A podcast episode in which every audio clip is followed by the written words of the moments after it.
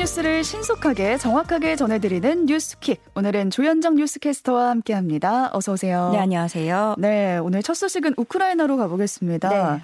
크림대교 폭발 이틀 만에 우크라이나 12개 도시에 미사일이 떨어졌는데요. 러시아의 보복으로 보이는데 지금 음.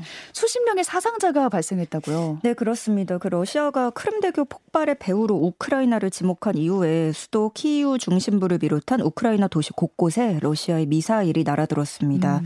푸틴 대통령의 자존심으로서 여겨져 온 크림대교가 폭파된 지 이틀 만의 일인데요. 푸틴이 드디어 피해 보복에 나선 게 아니냐 하는 아. 관측도 나오고 있습니다. 네. 이게 러시아 내 강경파 목소리가 커지고 자존심에 상처를 입은 푸틴 대통령의 개인적 분노가 더해지면서 즉각적인 대규모 공격 지시로 이어졌다는 분석입니다. 네, 이번 공격에 대한 자세한 소식이 더 나왔나요? 네, 그렇습니다. 우크라이나 합참은 이날 러시아군이 10일 오전에 6시 20분부터 오전 11시 15분까지 우크라이나 전역에 미사일 84발을 발사했다고 밝혔고요.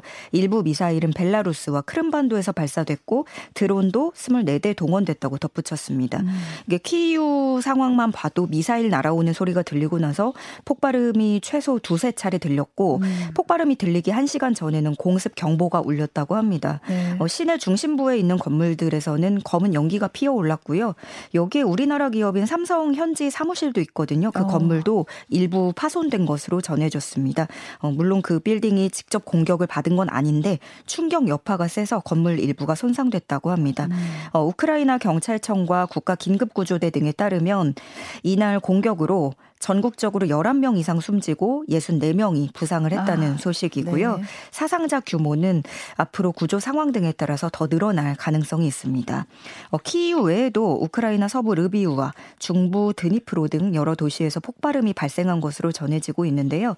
외신들은 이번 폭발이 미사일 공습에 따른 것으로 보인다고 전하고 있고요. 네, 크림대 폭발된 지 한 이틀 만에 바로 이런 일이 벌어진 거잖아요. 네, 그렇죠. 현지 시간으로 지난 8일에 있었던 일이니까요. 네. 안 그래도 푸틴의 핵 위협에 대한 그 우려가 커지는 가운데 현재 상황은 어떻게 된 게 점차 악화일로를 걷는 모습입니다. 음.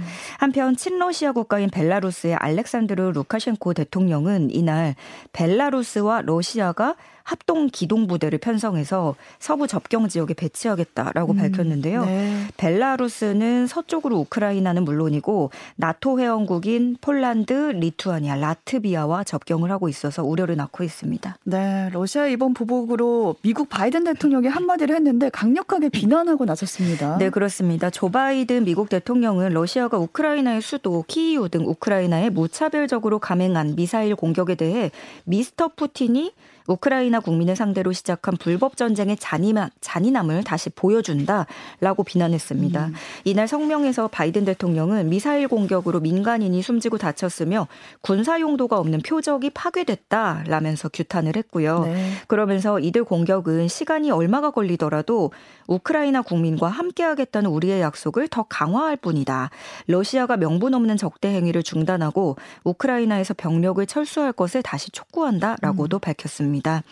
그러면서 우리는 동맹 및 파트너와 함께 계속해서 러시아가 침략에 대한 비용을 치르게 하고 어, 푸틴과 러시아가 잔혹행위와 전쟁 범죄에 대해서 책임지게 하며 우크라이나군이 조국과 자유를 지키는 데 필요한 지원을 제공할 것이다라고도 덧붙였습니다. 네, 이번 미사일 보복에 대해서 바이든 대통령도 강하게 비난한 음. 것으로 보이고 안토니오 구테우스 유엔 사무총장도 입장을 냈습니다. 네, 구테우스 사무총장은 현지 시간으로 10일 러시아의 미사일 공습에 큰큰 충격을 받았다고 음. 전했습니다. 이어서 러시아의 공습에 대해서 위기를 고조시키는 행동으로 용납할 수 없다. 민간인이 가장 큰 희생을 치르고 있다. 라고 말을 했는데요. 유엔은 이날 오후에 총회를 열고 우크라이나 영토에 대한 러시아의 불법적 병합 시도를 규탄하는 결의안을 논의하는데 어, 유엔 안보리는 지난달 30일에 결의안을 논의를 했지만 러시아가 안보리 상임 이사국으로서 거부권을 행사를 네. 했었거든요. 193개 유엔 회원국의 다수결로 처리가 되는 건데 특정 국가가 거부권을 행사는 할 수는 없지만 안보리 결의안과 달리 법적 구속력은 음. 없습니다. 네. 이 보복이 네. 시작된 게 앞서 말씀드렸듯이 크림대교 폭발 사건이 계기가 된 거잖아요. 네네. 네. 근데 러시아는 배후로 우크라이나를 지목하고 있는데 정작 미스터리한 점이 많다 이런 지적 나오고 있습니다. 네, 그 러시아의 주장은 이렇습니다. 크림대교 위를 지나던 그 차량용 교량을 지나던 트럭에서 폭탄이 터져서 불이 음. 옮겨 붙었다. 네. 그 해당 트럭은 불가리아, 조지아, 아르메니아 등을 지나왔고 트럭을 운전하고 테러 행위를 조작한 용의자의 신원을 파악했다라는 음, 겁니다. 네. 그런데 이제 외신들 어 BBC는 폭발 전문가의 말을 인용해서 러시아가 지목한 트럭은 이번 폭발에 관여한 것이 아니라고 전했고요. 어. 그 BBC가 영상을 분석해 봤더니 러시아가 지목한 트럭 뒤에서 폭발이 일어났다는 거죠. 트럭 어. 자체에서 난 게 아니고요. 네. 그리고 또 호주 군비 연구소의 무기 전문가도 폭발 원인을 단정짓기에는 아직 이르다라고 전했습니다. 이에 우크라이나는 묵묵부답으로 일관을 하고 있는데요. 음. 외신은 이를 두고 우크라이나는 러시아가 추측의 열을 올리는 것에 만족스러워하고 있다라고 평가를 음. 하기도 했습니다. 지난번 그 가스관 폭발 사고처럼 이 사건도 폭발 경위나 사건 배후가 미궁으로 남을 가능성이 클 것으로 전망됩니다. 네. 또 푸틴 대통령이 앞서서 우크라이나의 4개 지역의 합병을 선언했잖아요. 막 주민 네. 투표도 하고. 근데 이 합병이 되레 푸틴에게 악수가 될 수 있다. 이런 말이 나왔습니다. 네. 그 말씀하신 대로 주민 투표도 하고 참 꽤나 이렇게 시끄럽게 일이 음. 돌아갔었 는데 있었는데 네. 정작 어, 외신과 군사 전문가들이 보기에는 이 네 개 지역 합병이 푸틴의 전략적 실수라는 어. 겁니다. 왜냐하면 국제사회 구성원 대부분이 합병을 인정하지 않고 있는데 이 때문에 푸틴이 일전에 유일하게 합병에 성공했던 크림반도에까지 악영향을 음. 줄수 있다는 분석입니다. 네. 모른 척하고 있던 다른 국가들마저 푸틴이 추가로 네 개 지역을 합병함으로써 어, 왜인지 크림반도만 예외적으로 이제 처리를 취급을 하는 게 어려워졌다는 그런 거죠. 음. 그래서 서방 세계는 더 이상 예전처럼 크림반도에 대해서 애매한 입장을 유지할 수 없게 된 모양새입니다. 네, 급박한 우크라이나 러시아 소식 짚어봤고요. 어제 첫 뉴스로 소개해드린 음. 일가족 참변 소식이 있었는데 후속 뉴스가 더 나와서 소개해드리려고 합니다. 합동 감식을 했는데 역시 일산화탄소 중독이 사망 원인으로 확인이 됐습니다. 네, 그렇습니다. 지난 9일 전북 무주 무풍면의 한 단독주택에서 발생한 사고였죠. 음. 80대 할머니 생일을 축하하기 위해서 가족들이 모인 날이었는데 네. 이 사고로 60대 큰 사위, 40대 작은 딸 부부, 30대 큰 손녀딸이 사망해서 안타까움을 자아낸 사고입니다. 어, 경찰과 국과수가 약 2시간에 걸쳐서 합동 감식을 진행한 결과 기름 보일러 연통 배기구 일부가 이물질로 막혀 있던 것을 확인을 했고 음. 보일러 연통에서는 까맣게 그을린 자국을 발견을 했습니다. 그런데 경찰 설명에 따르면 이 이물질은 보일러가 연소하는 과정에서 지속해서 쌓인 타르 성분의 그을은 물질이라는 설명입니다. 경찰은 숨진 이들의 몸에서 일산화탄소가 검출됐다는 점, 음. 또 보일러실이 외부가 아닌 내부에 설치된 점을 토대로 사고 당시 일산화탄소가 유입됐을 것으로 추정을 하고 있고요. 네. 보다 정확한 사고 원인을 밝히기 위해서 이 보일러 연통을 분해해서 추가 조사를 진행할 방침입니다. 네. 또 지금 50대 맞다른 대학 병원으로 옮겨진 상태인데 얼른 의식을 회복하길 바라겠습니다. 예. 경북 구미의 한 원룸에서는 40대 여성이 숨지는 일이 있었는데요. 경찰이 함께했던 남성을 긴급 체포했습니다. 네, 어제 10일 새벽 1시 반쯤이었습니다. 구미시 원평동 한 원룸에서 40대 남성 A씨가 함께 있던 여성 B씨가 숨을 쉬지 않는다며 119에 음. 신고했습니다. 구급대가 출동했을 때 B씨는 얼굴에 상처가 난 채로 숨진 상태였고요. 현장에 있던 A씨는 여성을 때렸다라고 진술을 했고 이에 따라 경찰은 A씨를 폭행치사 혐의로 긴급 체포했습니다. A씨는 술을 마신 뒤에 말다툼을 벌이다가 B씨 얼굴 등을 수차례 때려 숨지게 한 혐의를 받고 있습니다. 네. 이두 사람은 과거 4개월간 동거했던 사이로 전해졌는데 경찰은 A씨를 상대로 정확한 범행 동기를 조사하고 있습니다. 네. 또 요즘 깡통 전세다 뭐다 해서 전세 사기가 기승을 부리고 있는데요. 네.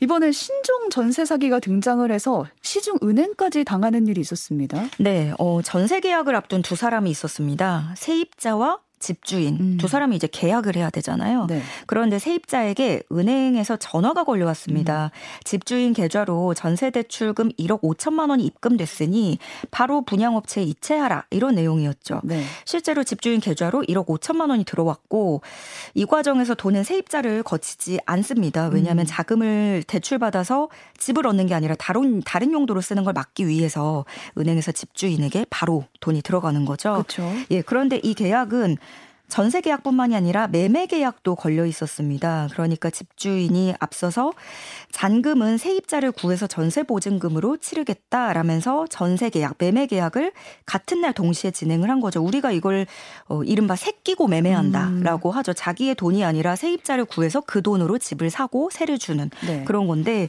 그래서 이 집주인이라고 하는 사람이 은행으로부터 전세입자의 전세 보증금을 받으면 이 돈을 분양업체에 전달해서 매매 계약 계약을 완료하는 그런 음. 방식이었습니다. 네. 이걸 잘 보면 사실상 이 집주인도 그 등기로는 집주인이 아니었던 거죠. 어, 그런데 이게 대출금이 입금되자 집주인이 갑자기 어, 저 아내랑 전화 한 통만 하고 오겠다. 음. 차를 빼고 오겠다라고 네. 하더니 차를 몰고 그대로 도주했습니다. 어, 그러면 지금 돈은 이 집주인 통장에 들어가 있는 거잖아요. 네, 집주인에게 넘어갔고 음. 그리고 다른 공범의 계좌로 이미 이체가 완료됐습니다. 아. 근데 그동안에 우리가 전세 사기라고 하면 전세 계약 만료 후에 보증금을 돌려주지 않는 방식이었다면 그쵸? 이번 사례는 이제 계약을 코앞에 두고 그 현장에서 은행 대출금을 가로채서 도주한 방식입니다. 음. 이게 새끼고 매매라는 방식이기 때문에 또 가능한 건데 여기서의 맹점은 세입자를 끼고 매매 계약을 할 때 등기부 등본상 소유주와 매매 계약서상 임대인이 다르더라도 네. 관행적으로 우리가 임대인에게 입금해 주는 점을 노린 것이라고 할 수 있겠습니다. 어, 이 일당은 이렇게 빼돌린 1억 5천만 원을 한 상품권 회사 계좌로 이체를 했는데요. 음. 자금 세탁 으로 추적을 피하려고 한 것으로 추정이 되고요. 어, 부동산 전문가들은 동시 진행을 하더라도 임대인이 소유권을 갖고 있어야 한다면서 음. 계약금만 치른 상태에서 전세 대출금을 수분양자에게 주는 건 원칙적으로 불법이기 때문에 주의해야 한다고 강조했습니다. 네, 이럴 줄은 은행도 몰랐다는 거 아니에요? 네. 전세 구할 때 조심하셔야겠습니다. 요즘 전월세로 전월세 매물이 진짜 많이 늘어났는데 집주인들이 세입자 모시기에 혈안이 됐다 이런 뉴스도 있었습니다. 네, 지금 집주인들의 볼멘 소리가 커져가고 있습니다. 매물은 쌓이고 특히나 반전세 매물의 경우에는 지불 능력이 되는 세입자가 적어서 큰일이라는 음. 겁니다. 그 중에서도 서울 강남 3구에서는 세입자 구하기가 더 어려운 상황인데 전세 보증금도 높고 월세도 높다 보니까 가격을 내려도 들어오려는 사람이 없다고 해요. 그렇죠. 예. 강남 3구에서는 몇 달 전만 해도 20억 원 넘는 가격에 전세 계약이 체결이 됐었는데 최근에는 10억 음, 원 중반대 매물도 심심치 않게 찾아볼 수 있는 상황이고요. 음. 부동산 빅데이터 업체 아실에 따르면 최근 한 달 사이에 서울 강남구 매물이 전월세 매물이 15% 증가를 했고 서울 마포구는 40% 상승해서 가장 많이 늘어난 것으로 조사됐습니다. 네, 또 매매가 안 되니까 전월세로 돌리는 집주인분들도 많더라고요. 네. 이런 일도 있었습니다. 대리 기사가 자신이 수억 원대 아파트를 보유하고 음. 있다 이렇게 말을 하니까 같이 타고 있던 승객이죠. 60대 남성이 대리 기사를 아. 흉기로 위협하고 폭행을 했습니다. 그리고 예. 결국에 벌금형에 처해졌다고요. 네, 지난해 11월이었는데요. A 씨는 밤 10시 30분 쯤에 경기도 시흥시에서 대리운전 기사인 40대 B 씨를 불렀습니다. 서울 영등포구인 목적지로 이동하던 중에 승객에게 그 9억 원 상당의 분양받은 아파트와 어머니 명의의 11억 상당 주택이 있다라고 말을 한 거죠. 음. 이를 듣고 승객이 거짓말하지 말라면서 기사와 말다툼을 시작을 했고요. 아. 급기야 운전 중인 기사를 흉기로 위협했습니다. 네. 기사가 휴대전화로 촬영을 하려고 하자 승객은 기사 손등을 자신의 휴대전화로 내려치기도 했고요. 그런데 이 A 씨는 이미 2020년에 동종 범죄로 약식 명령을 받은 적이 아, 있었습니다. 네, 네. 그런데 피해자가 처벌을 원치 않는 점 피해 정도가 경미한 점 등을 종합해서 벌금 400만 원을 선고했습니다. 네. 다음 소식으로 가보겠습니다. 오늘부터는 코로나19 개량 백신 접종이 시작이 되는데요. 자세한 내용 좀 알려주실까요? 네, 우선 접종 대상자는 면역 저하자, 요양병원 시설 등 감염 취약시설 입원 입소자, 종사자, 60세 이상 고령층 등 건강 취약계층입니다. 네. 하지만 우선 접종 대상자가 아니더라도 18세 이상 60세 미만 기초 접종 완료자도 본인이 희망한다면 자녀 백신으로 추가 접종을 받으실 수 있습니다. 어, 사전 예약자라면 오늘부터 예약일에 맞춰서 순차적으로 접종받게 되고요. 네. 당일 접종도 가능하기 때문에 오늘 만약에 병원에 전화를 해보시면 예비 명단에 올려서 받으실 수 있고요. 또 카카오톡, 네이버 등에서도 자녀 백신을 예약해서 접종받으실 수 있는데 이렇게 SNS를 통하는 방식은 내일 오후 4시 이후부터 가능합니다. 네. 지금 독감도 같이 유행하고 있다고 하는데요. 네. 예방 접종 백신 맞으러 가는 김에 독감 주사도 같이 맞으시면 좋겠고요.